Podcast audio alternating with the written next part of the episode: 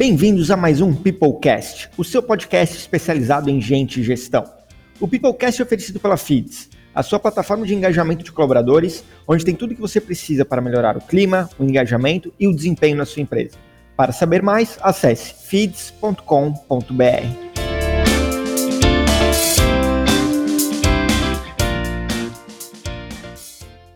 Estamos ao vivo aqui no Peoplecast Live. Pessoal, muito boa tarde a todos os nossos ouvintes, pessoal que está nos acompanhando aqui ao vivo no LinkedIn.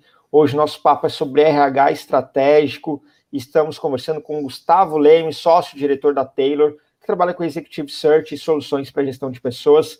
Gustavo, seja muito bem-vindo ao Peoplecast. Obrigado, Bruno, mais uma vez pelo convite. É um prazer estar com vocês aqui. Fico muito feliz aí desse bate-papo aí. Obrigado. Excelente. Gustavo, para quem não te conhece, e para quem te conhece também, eu queria que tu começasse apresentando um pouquinho da tua história. Quem que é o Gustavo? Como é que veio parar depois de tantos anos trabalhando no mercado de trabalho nessa parte de executive search e gestão de pessoas? O Gustavo é um jogador de futebol frustrado do interior de São Paulo, né, pai do Miguel e do Francisco, e marido da Ana, que começou a trabalhar com pessoas depois que ele teve uma passagem por tecnologia e por área comercial. E aí eu vi que tanto o comercial que é, é pessoas puras, né, para vender, como tecnologia não existe sem gente. E aí um tio meu fez um convite de eu entrar né, no mercado de RH e eu não quis. Eu vi que não era o meu caminho. Nós vamos falar um pouco da questão da estratégia do RH, né? E aí, de tanto insistir, aquilo ficou na cabeça, que eu não entendo, você quer comprar um cachorro, você começa a olhar na rua, todo mundo tem aquele cachorro, né? Então, eu só via falar de RH, de oportunidade de gente, até que eu entrei numa cervejaria, hoje é a Heineken, né? Na época chamava Skin Cariol, é, eu entrei como trainee para a área comercial, para o RH atendendo comercial. E daí eu passei por 13 diferentes segmentos de empresas, foram cinco empresas, até um ponto da minha carreira em 2009, que eu tomei uma decisão de repensar né, é, o, meu, projeto de, de, de, carreira. E dentro desse repensar, que aconteceu no, nos últimos seis meses, eu decidi empreender. E aí eu fui trabalhar fazendo o que eu gosto, que é gestão de pessoas, dentro de uma consultoria que trabalha com seleção e soluções de capital humano. Né, e não saindo do RH, né? Estou junto ainda na comunidade. Excelente. Nossa história se, se complementa um pouco. Eu, eu, trabalhei muito tempo na área de tecnologia e um dia o estalo veio de que tecnologia é muito bacana, é o futuro, sem dúvida, mas quem vai estar por trás da tecnologia são pessoas, e aí foi uma das, das viradas de chave. Mas, Gustavo, de novo, muito obrigado por, por tê-lo aqui com, conosco no nosso Peoplecast Live. E a pergunta para a gente começar a nossa conversa é: o que, que é o RH estratégico? Né? Essa buzzword aí que a gente falou tanto, é, tem se falado cada vez mais, na tua opinião e, e na, na, tua área de atuação, o que é o RH estratégico? Tem se falado muito, se eu errar, né, do cringe, né, de ser, ser demodê, de ser tiozão. Eu acho que RH estratégico é cringe, cara. Acho que tá fora, tá demodê. Eu, eu acho que quando a gente fala é, em estratégia, você não pergunta se CFO ou área financeira, se tecnologia, se marketing, né, se outras operações são estratégicas. Estratégico é ajudar no crescimento futuro do negócio. Então, o RH sempre foi estratégico. Talvez o grande desafio é ter clareza de como o RH pode gerar valor para o negócio, por meio das pessoas. Porque se por muito tempo o RH foi visto como um cara que abraçava a árvore, né, como uma instituição que abraça a árvore, no sentido de falar muito de um assistencialismo para a pessoa e falar pouco de business. Eu acho que quem cuida de gente na empresa não é o RH, é todo mundo. Então tem que tirar essa responsabilidade. O RH ele tem mais atenção para a gente para gerar valor para o negócio. E é lógico que ele tem que olhar a pessoa, mas tem que engajar todo mundo para olhar. Então, quando a gente fala de RH estratégico, que eu acho que ainda tem um desafio grande ainda, é de um RH que cuida de gente, mas que consegue mostrar para o negócio que ele influencia não só na tomada de decisão, mas na última linha. Né? Quando a gente chega nas empresas e a pessoa fala, ó, se eu aumentar mais meus canais de distribuição, né? Se eu começar a comercializar no, no B2C, não só no B2B, eu consigo aumentar 30% a venda, como que o, o, RH consegue entrar nessa linguagem e falar, se eu tiver um talento de tal a tal faixa, né, de, de remuneração, com tal tal nível de conhecimento, com tanto tempo de casa, eu consigo influenciar na margem do produto, né? Então, quando, conforme a gente vai estruturando, a gente vai chegando numa discussão de negócios, né? E cuidar de gente, como eu falei, vai ser sempre, né? Não vai ser só um momento. Então, estratégico significa o cara que faz a ponte, né? para tirar de um lugar e levar para outro. Sem ter peso na consciência, tá, Bruno? Por fazer isso. Claro, excelente. Seria o RH que está mais ligado intrinsecamente ao negócio, né? Enfim, entender do seu modelo de negócio e atuar relacionado ao seu modelo de negócio. E na tua opinião, Gustavo, uh, eu gostei muito, falou que é, que é cringe aí, que é meio demodé, mas pelo menos nos últimos dois anos, né, tem falado cada vez mais sobre RH estratégico. Por que tu acha que veio esse boom? Por que, que vem falando sobre isso cada vez mais? Porque, eh, na minha visão, o processo de implementação de tecnologia, ele vem tirando muito o escopo de atividades operacionais que talvez gerem pouco valor para a pessoa que pratica e para a empresa que tinha uma pessoa fazendo isso. Então, é, chatbot está aí para isso, né? Então, muitas vezes a pessoa atendia um monte de gente que mal, mal criadamente, né, tratavam elas, quando você pode escolher a opção 1 ou 2, a resposta vinha automático. Na medida que você coloca a tecnologia, é, é óbvio a conclusão, né? Vai, quem vai ser, fazer a diferença é a gente que tem conhecimento, talento, repertório, e aí passa a ser o diferencial competitivo de qualquer organização. Quando uma empresa de tecnologia aproveita um canal que ela tem e cria um outro produto que não tinha nada a ver, não foi o robô que criou. Foi alguém, um grupo de pessoas que pensou, leu o cenário e falou: cara, vai para a direita que o negócio vai dar, vai dar grana, vai fazer sentido, vai gerar valor e está conectado com o propósito. Então, cada vez mais as pessoas é, talentosas, né, que têm repertório, que tem oportunidade de, de colocar sua opinião, de ter autonomia, cara, vai mudar, tá mudando, né? Vai mudar, né? Você é um exemplo, né? Você mudou a sua carreira e está fazendo a diferença onde você está. Então, é, as empresas vão ter que aprender a identificar, gerenciar e promover pessoas desse jeito. Não promover no sentido de cargo, mas da voz, né?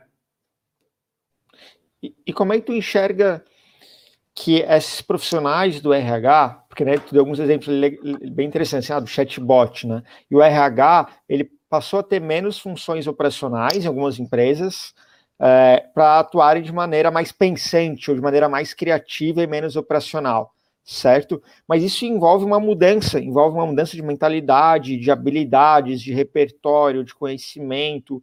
Como é que tu enxerga que essas pessoas, esses profissionais, podem se preparar para serem, vou abrir aqui uma aspas, mais estratégicos para suas organizações? Eu acho que tem duas mudanças em curso. Eu não vou falar uma, vou chegar nos profissionais, né? Hoje eu atuo como conselheiro. Eu acho que o papel do conselho na agenda de gestão de pessoas muda significativamente qualquer organização. Então, quando o top, que é onde você toma a decisão, se a minha empresa não tem conselho, então é o board, é a diretoria ali. Quando ali você começa a enxergar a RH de outra forma, você começa a criar indicadores e cobrar né, a, a, estrutura de trazer resultados diferentes. Né? Então, você pode chegar e falar: Eu quero que você me ajude a fazer com que as ações de desenvolvimento aumentem a margem de venda. Você, pode, você não sabe como, mas você joga né, o desafio na mesa. E aí você provoca o time a repensar e a correr atrás né, de soluções que façam sentido. Então, esse é um caminho que eu vejo das empresas. Dos profissionais, é pelo amor de Deus, saiam dos mesmos caminhos, entendeu? São as mesmas, os mesmos grupinhos de RH, são os mesmos eventos, são as mesmas revistas, né? Não desmerecendo essas comunidades que são importantes, mas assim, vá fazer um curso de marketing, vá entender um pouco do que o financeiro está falando de evaluation, é, vá discutir é, tendências de consumo dentro de um evento de varejo, né? Você tem a NRF em Nova York, que depois vem de graça para o Brasil distribuindo uma série de conhecimentos, se conecta com o mundo, que eu falo que é a periferia. E aí volta para essas comunidades, para esse grupinho de RH, para aquela revista, e, e tem um, um, uma visão mais crítica né? e complementar. Né? Tem um livro que fala que é o fim dos especialistas e a vez dos generalistas. Né? A gente tem que ser generalista mesmo, mas não só na área nossa, né? Conhecer tudo do RH, mas conhecer de outros conhecimentos. A minha influência em estratégia de RH é do marketing. O marketing faz pesquisa com o consumidor com um ciclo muito mais rápido, né? Você sabe disso, porque vocês são especialistas em engajamento, muito mais rápido que o RH. O RH faz fazer uma pesquisa de clima em uma vez por ano. Ah, então você pode fazer isso de maneira mais cíclica. Utilizar a rede social né, para capturar percepção de imagem da sua marca empregadora, ou entender um pouco, fazer inbound com o candidato. Uh, analytics, né, que o marketing usa há muito tempo, né, então cruzar é, informações e criar cenários, hipóteses, testar, né, então tudo isso não é tendência, isso aí já é realidade, né, tendência estava lá atrás, isso eu estou atrasada, né, estou atrasado para isso. E eu acho que nesse, nesse, nesse momento, acho que o RH está atrasado. Os profissionais de RH estão discutindo, por exemplo, o home office, quando já devia estar discutindo o pós-home office, entendeu? Assim, as pessoas estão ficando muito tempo dentro de casa. Eu acho que vai ter muita gente que vai querer voltar para o escritório, não tenho dúvida nenhuma, porque está num caos office. Então, tem, é, eu, eu, fiz um curso recente, concluo hoje, de cool hunting, que é ler sinal de presente para criar né, é, possibilidades e caminhos do futuro.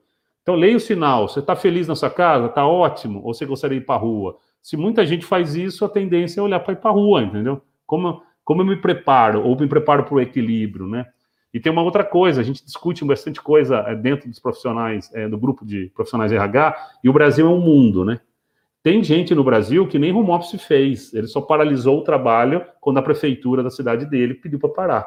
Quem não não fez é, é, não fez home office nessa época, é, fez desculpa nessa época só, não viveu home office, viveu o escritório com pandemia, né? Então talvez a gente tenha que estar discutindo como essas empresas cuidaram é, da pandemia é, estando no ambiente de trabalho. Então, profissional de RH se conecta com a periferia, né? e, e tenta trazer soluções que não vêm do RH. Né? Excelente, Gustavo. Tu, tu, tocou dois pontos aqui que eu, que eu li uma, alguns estudos na última semana. Uma, fizeram uma, uma pesquisa, acho que foi no LinkedIn. É, quantos, quantos por cento da população você acredita que vão conseguir trabalhar em home office para sempre? E o voto que mais estava ganhando era 40%. E a gente sabe que está muito longe da realidade. Né? A crítica do autor, inclusive, da, da enquete foi que pessoa, as pessoas que responderam vivem numa bolha e não enxergam, não conhecem a área de serviços, varejo. É, na época a gente vive numa bolha aqui, pelo menos a, o, o, meu mundo aqui, o mundo da FITS, que é tecnologia, startup. Muita gente foi para muita gente foi para home office, ficou, muita gente não vai voltar, ok.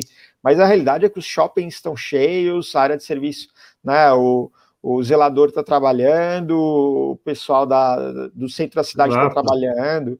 Esse é um ponto. Viu? Muito... E se todo mundo, vamos pensar, se todo mundo fica em casa, a, a, as lojas físicas, os restaurantes, né, pensando em mundo corporativo, eles vão fazer alguma coisa para estimular a gente ir para a rua, né, pelo menos alguns dias, para girar o negócio dele, né, o, o serviço. Então, assim, é, vai ser uma guerra entre ficar em casa e ficar na rua. Então, eu dou sempre um exemplo do papel do RH básico, tá, Bruno? Mas, assim, é uma pessoa que me trouxe essa reflexão. A gente tem ciclovias nos grandes centros, né? São cidades inteligentes, onde você quer poluir menos, praticar exercício, saúde. As ciclovias estão aumentando. Agora com a pandemia, a tendência é até aumentar mais, para as pessoas não irem de transporte público, com muita gente. Então, de 8 a 10, 12 quilômetros para o trabalho, faz exercício. Bom, o que, que muda isso? As pessoas vão chegar cansadas, as pessoas precisam tomar banho, as pessoas não precisam guardar a bike, vão precisar fazer manutenção da bike, não dá para ir muito tarde embora, às vezes, que pode alguém pegar a bike ou ter acidente de bike ou estar tá escuro. Então, se isso pode acontecer, e eu sou, cuido da área de gestão de pessoas, o que, que eu mudo em estrutura da minha empresa, imaginando que isso é uma tendência que vai chegar? Ou vou esperar aparecer 100 bike na frente da empresa, né, do prédio, e os funcionários baterem na minha porta e falar, viu, homem do RH, mulher do RH, né, cuide disso, porque agora todo mundo vende bike. Olha só, o, o futuro está dando sinal no presente, né? Então, esse acho que é um grande papel desse RH estratégico. Não tem que esperar o presidente, né, o CEO, a, o, o, executivo ou a executiva que está na, na, principal cadeira fazer uma provocação para o cara falar, ó, se mexe, né? A pandemia veio o RH tinha que oferecer soluções, né? E aí acho que a pandemia fez com que o RH fosse ainda mais necessário para a estratégia. Mas imagina que essa pandemia continue não como vírus, mas como uma mudança constante. Então, o papel do RH é e, e, entender esse termômetro, né, que é uma coisa que vocês fazem muito bem, de como está o engajamento em ciclo pequeno para essa febre, ou quase febre, ou estado de beleza de temperatura, ser medido, né, e como eu cruzo isso, né. Então, dados e engajamento é futuro, ou é presente, né. Sem dúvida, Gustavo. E aí, eu queria fazer um contraponto agora, que é olhar pela, pela contramão que a gente está conversando. Tem muitas empresas ah, que estão indo não necessariamente na contramão, elas não estão fazendo coisa do ponto de vista negativo, mas elas estão estagnadas no passado. Né? Muitas empresas ainda tratam o RH como aquela área que fica lá esquecida no final da empresa, no cantinho, é o departamento que faz folha, que roda a avaliação de clima, como tu falou, uma vez por ano, às vezes uma vez a cada dois anos, né? Seis meses para fazer a avaliação, três para apresentar o resultado e um para fazer plano de ação. Exatamente. E, e, quando vai ver 40, com 40% de turnover, as pessoas que estão ali na empresa nem responderam aquela avaliação, né? O que, que vai acontecer com essas empresas, na tua opinião? Cara, eu acho que já está acontecendo, né? Eu acho que o profissional que fica nessa empresa, ele está colocando a carreira dele em risco e a organização está perdendo oportunidade de crescimento, né? Eu, eu, aprendi que as empresas e as pessoas aprendem na, na dor, na, no amor ou na inteligência. A inteligência é o cara que tem conexão, ele sai primeiro, né? e o, o resto tem a ver com termômetro, né? Deu temperatura de febre e movimento. Eu acho que o grande papel do RH que está nessas empresas é tentar criar um espaço, né, para que ele possa trazer é, uma conversa madura, né, é, no sentido de ampliar a perspectiva, de mostrar, né, para o dono da empresa, para a diretoria, né, enfim, para quem toma a decisão da empresa, é, soluções. Eu, eu nunca vi uma empresa, nunca vi, tá? tenho 20 anos de carreira, nunca vi uma empresa onde o, o, o profissional que está no RH leva uma solução que melhora a vida das pessoas e traz mais resultado para a empresa. Eu nunca vi ninguém falar, não vou fazer. Você é maluco. Você fala, ó, você vai botar mais, vai deixar todo mundo feliz, todo mundo vai crescer, e você vai botar mais meio milhão no bolso, e o cara falou, eu não quero isso. Queime esse dinheiro, né? Então, assim, não tem segredo, cara. Oferecer um caminho de crescimento, respeitando pessoas, com uma solução inteligente, não tem dono de empresa, diretor, só se aí se falar não é que tem alguma coisa errada, aí você tem que questionar está na empresa ou não. Mas as pessoas é, esperam que a gente faça isso, porque as outras áreas fazem isso, né? E para a gente, uh, pegando a reta final aqui, já Gustavo passou, no tempo passa voando aqui no Peoplecast, uma última pergunta para a gente fechar a nossa conversa de hoje. Como é que tu enxerga a evolução, a evolução do RH para os próximos cinco anos? Cara, eu acho que primeiro é, tem que tirar o atraso, então não falo nem de evolução, falo sobre regeneração, tem tempo perdido aí. Então vamos regenerar. Mas o que eu olho para frente é um RH que deixa de ser um cara que é conteudista, no sentido de política e processo, e passa a ser um RH mais sensível, pautado em dados e arquitetura de soluções, desenho de soluções. Né? Por isso que eu fiz a migração de carreira para consultoria, porque eu entendo que isso é o RH do futuro, que talvez eu vou entregar primeiro como consultor, depois eu entregaria como executivo, né? Então, eu chamo a minha a Taylor de construtoria, né? Seja trabalhando com seleção de executivo ou com desenho, mas design, desenho e design de moda mesmo, que lê cenário e que traduz aquilo numa peça que cabe no corpo da pessoa, num estilo que combina com o momento, né? Então é um pouco disso. Excelente, excelente analogia, Gustavo. Muito obrigado, queria agradecer o teu tempo aí, a tua disponibilidade para esse super bate-papo sobre RH estratégico. Espero que tenha gostado aí os nossos ouvintes também.